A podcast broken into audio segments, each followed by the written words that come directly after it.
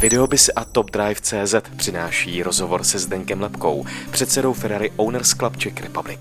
Začnu hned otázkou na tělo. Kdybyste si měl vybrat jedno jediné Ferrari, které by to bylo? Jaké je vaše oblíbené? Já, já, já se, se, asi si nedokážu vybrat.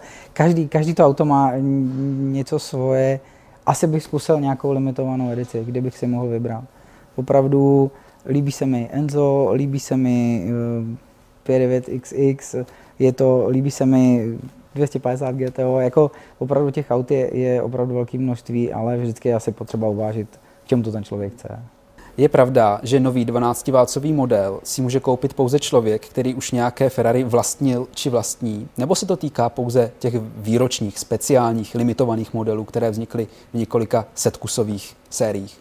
Já si myslím, že nový 12, 12 válcový model není takový problém, ale určitě se to týká těch limitovaných edicí.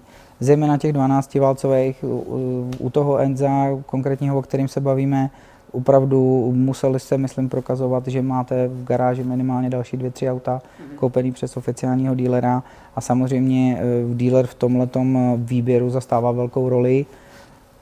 Existují i modely, které, eh, na které nemá ani výběr, výběr dílera, žádný vliv, jako třeba bylo, když byla 599 SA Aperta, která byla jenom v 80 kusové edici, kterou víceméně rozprodávalo Ferrari SPA samo svým zákazníkům. Takže určitě, vždycky to je tak, že pokud se jedná o takhle malinkou edici 300-400 aut, tak si poprvé vybírá dealer nebo si vybírá Ferrari jako samotná.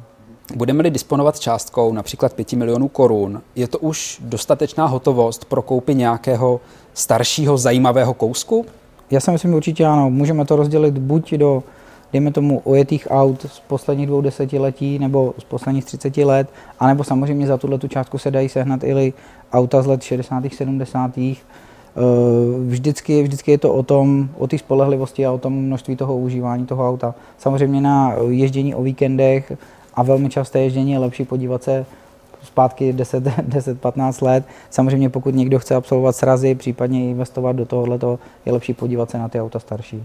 Které modely si lépe drží investici? Obecně jsou to 8-válcové verze, 12-válcové verze, kabriolety?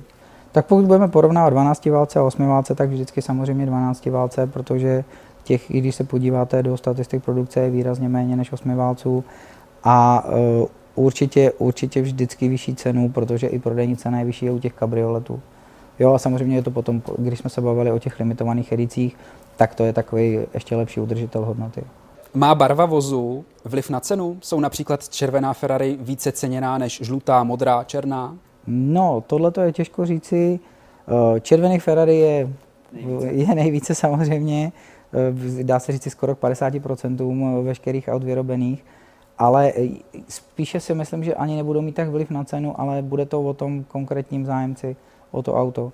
Někomu se žlutá líbí, někdo chce být nenápadný, bude mít šedou nebo černou, někdo chce být extravagantní, dokonce jsme viděli ve Spojených Arabských Emirátech oranžový s černým pruhem, takže opravdu, nebo zelený, zelený eh, je to, je to asi o tom individuálním, individuálním zájmu toho každého zájemce.